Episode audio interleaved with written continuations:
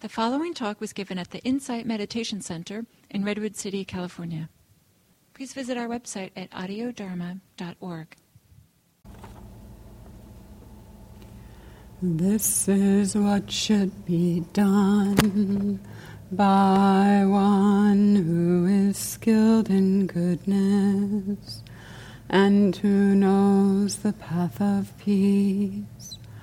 Let them be able and upright, straightforward and gentle in speech humble and not conceited, contented and easily satisfied, unburdened with duties, and frugal in their ways, peaceful and calm, and wise and skillful not proud or demanding in nature.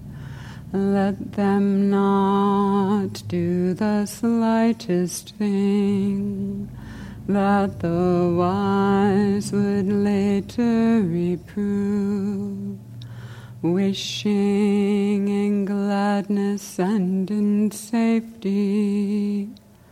May all beings be at ease, whatever living beings there may be, whether they are weak or strong, omitting none.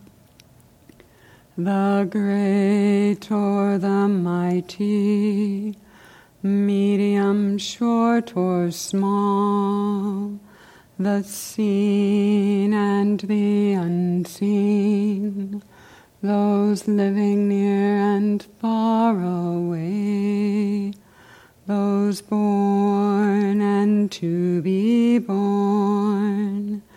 May all beings be at ease. Let none deceive another or despise any being in any state.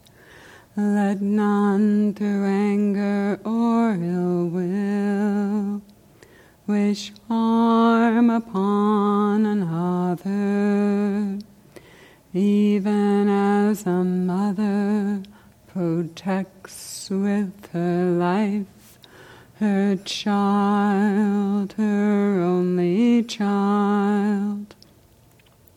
So, with a boundless heart, should one cherish all living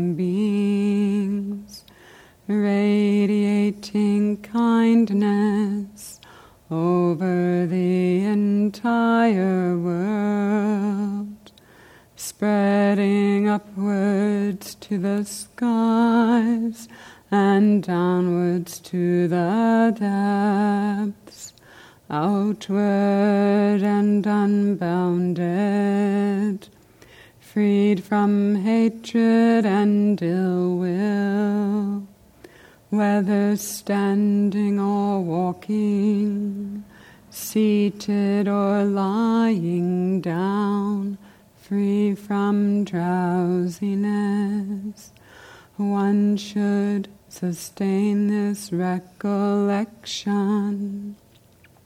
This is said to be the sublime abiding by not holding to fixed views, the pure hearted one, having clarity of vision, being freed from all sense desires, is not born again into this world.